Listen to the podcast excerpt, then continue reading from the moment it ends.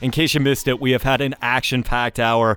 Our very own Jake McKenzie, one of our sales guys here at the radio station, he uh, heard his favorite song on the station and he decided to give me a call.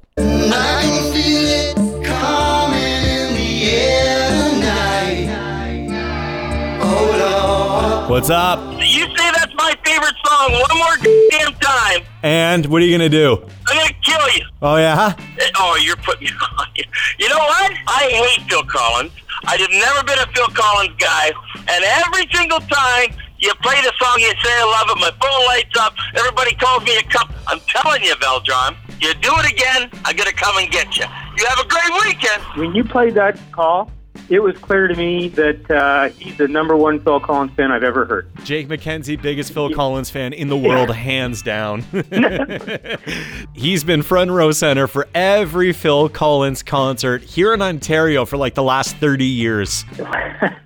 and you know, the other thing is, the thing I noticed about Phil Collins fans is they're always reluctant to admit they're Phil Collins fans. He fits the mold perfectly. They're in denial, but they actually love Phil Collins. You could tell it. It was it was in his voice. It resonated with it. Yeah, according to his wife, he's got a, a no jacket required uh, poster tacked to the ceiling of his bedroom.